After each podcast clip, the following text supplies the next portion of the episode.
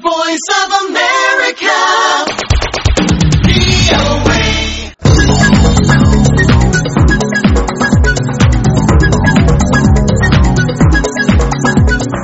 አፍሪቃ በጋዜጦች የተሰኘው ፕሮግራማችን ስለ አፍሪቃ ከተጻፉት የተወሰኑትን ጨምቆ ያቀርባል።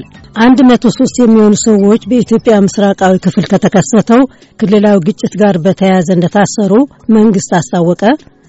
1300 ኢትዮጵያውያን ከሳውዲ አረቢያ መባረራቸውን ኢትዮጵያ ገለጸች።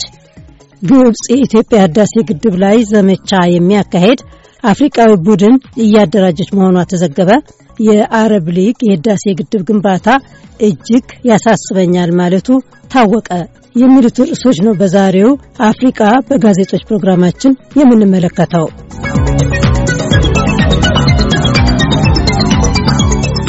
አፍሪካ ኒውስ ድረገጽ በኦሮሚያና በሶማሌ ክልሎች ድንበር መካከል በተነሳው የብዙ ሰዎች ህይወት ካጠፋውና ካፈናቀለው ግጭት ጋር በተያያዘ እስካሁን ባለው ጊዜ 103 ሰዎች መታሰራቸውን የኢትዮጵያ መንግስት ማስታወቁን ጠቅሷል። ከታሰሩት መካከል 98 ከኦሮሚያ ክልል፣ አምስት ደግሞ ከኢትዮጵያ ሶማሌ ክልል መሆናቸውን የማስታወቂያ ሚኒስትር ነገሪ ለንጮ ማረጋገጣቸውን የፋና ብሮድካስቲንግ ኮርፖሬሽን መዘገቡን አፍሪካ ኒውስ ድረገጽ ጠቅሷል። ሌሎች በሶማሌ ክልል በኩል በግጭቱ በመሳተፍ የተጠረጠሩ 24 ሰዎች እየተፈለጉ ናቸው ሲሉ ሚኒስትሩ እንደተናገሩ የሶማሌ ክልል አስተዳደር ተጠርጣሪዎችን መያዝ ላይ እያመነታ ነው የሚሉ ወሬዎች ተናፍሰው እንደነበር ድረገጹ አክለዋል። በሁለቱ ማህበረሰቦች መካከል በተካሄደው ግጭት ምክንያት የተፈናቀሉትን በብዙ ሺዎች የሚቆጠሩትን ሰዎች መልሶ ለማቋቋም መንግስት እየሰራ ነው ሲሉ ሚኒስትሩ መናገራቸውን አፍሪካ ኒውስ ድረገጽ ጠቅሶ ለችግሩ ዘላቂ መፍትሄ ለማግኘት መንግስት እየጣረ መሆኑን ጨምሮ ገልጿል።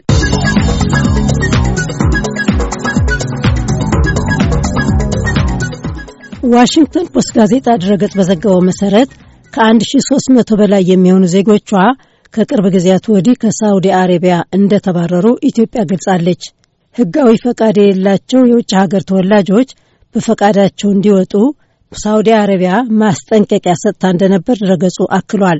የኢትዮጵያ መንግስት ዜጎቻችን በሰላም ወደ ሀገራቸው እንዲመለሱ ከሳውዲ አረቢያ ጋር እየሰራ ነው ሲሉ በውጭ ጉዳይ ሚኒስቴር የዳያስፖራ ጉዳይ ዋና ስራ አስኪያጅ አቶ ደመቀ አጥናፉ መናገራቸውን የዋሽንግተን ፖስት ጋዜጣ ድረገጽ አውስቷል።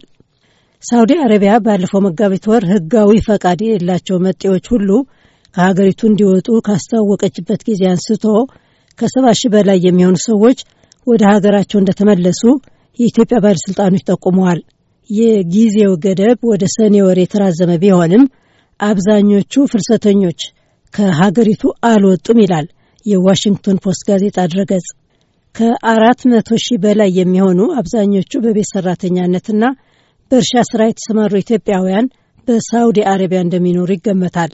አብዛኞቹ ኢትዮጵያውያን ህገወጥ በሆነ መንገድ ሳውዲ አረቢያ የሚገቡት በየመን በኩል ሲሆን ቤተሰቦቻቸው የሚተዳደሩት እነሱ በሚልኩት ገንዘብ ነው። ሂማን ራይትስ ዋች የተባለው የሰብአዊ መብት ተሟጋች ድርጅት እንደሚለው በዓለም ዙሪያ ያሉት ኢትዮጵያውያን እንደ አውሮፓ አቆጣጠር በ2015 ዓ ም አቻምና ማለት ነው ወደ ሀገራቸው ኢትዮጵያ የላኩት ገንዘብ መጠን አራት ቢሊዮን ዶላር መድረሱን ገልጿል ይላል ዋሽንግተን ፖስት ጋዜጣ ድረገጽ ላይ የወጣው ጽሑፍ።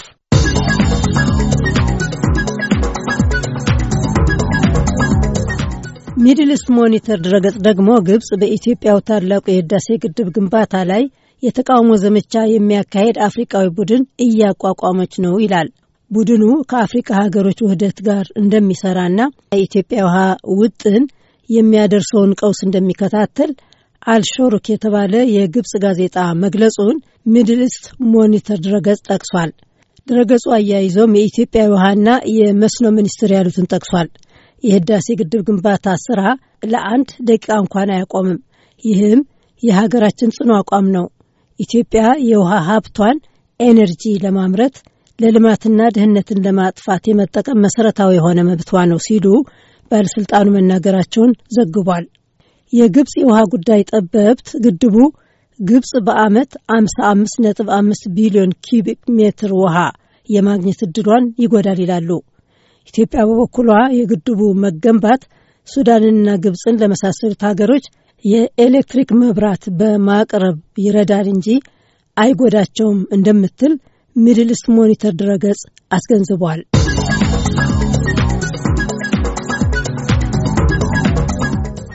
ኢጅፕት ኢንዲፐንደንት የተባለው ድረገጽ በበኩሉ የታላቁ የህዳሴ ግድብ ግንባታን በሚመለከት ኢትዮጵያ፣ ግብፅና ሱዳን በቅርቡ በተገናኙበት ወቅት ልዩነት መፈጠሩን ምክንያት በማድረግ የአረብ ሊግ ጉዳዩ እንዳሳሰበው ባለፈው ቅዳሜ አስታውቋል ይላል።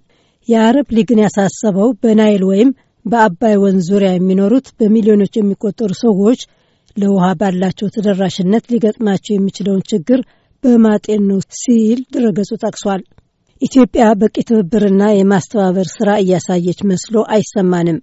ኢትዮጵያ የግድቡን ስራ ለማካሄድና ለመስኖ ለመጠቀም ያላት እቅድ ግልጽ ስላልሆነ ያሳስበናል ሲሉ የአረብ ሊግ ዋና ጸሐፊ አሕመድ አቡል ጋይት መናገራቸውን ድረገጹ ጠቁሟል።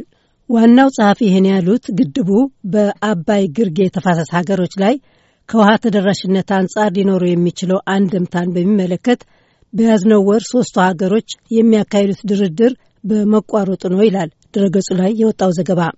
አቡልጋይት ካይሮ በተደረገው አራተኛው የአረብ የውሃ መድረክ ላይ ባደረጉት ንግግር ከአረብ ሀገሮች የበዛ ሕዝብ ያላት ግብፅ የውሃ ጸጥታ ጉዳይ የአረብ ሀገሮች ብሔራዊ ጸጥታ ነው ማለታቸውን ኢጅፕት ኢንዲፐንደንት ድረገጽ ገልጿል።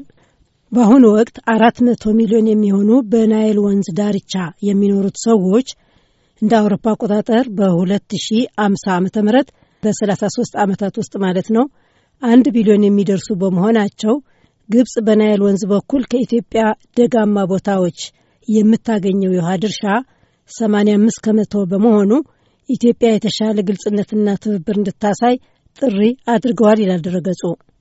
የኢትዮጵያ ጠቅላይ ሚኒስትር ኃይለማርያም ደሳለኝና የግብፁ ፕሬዚደንት አብደልፋታህ አልሲሲ ስለ ድርድሩ አጣብቅኝ ውስጥ መግባት ጉዳይ ለመነጋገር በመጪው ወር ካይሮ እንዲሰበሰቡ ቀጠሮ መያዙን ኢጅፕት ኢንዲፐንደንት ድረገጽ ጠቁሟል።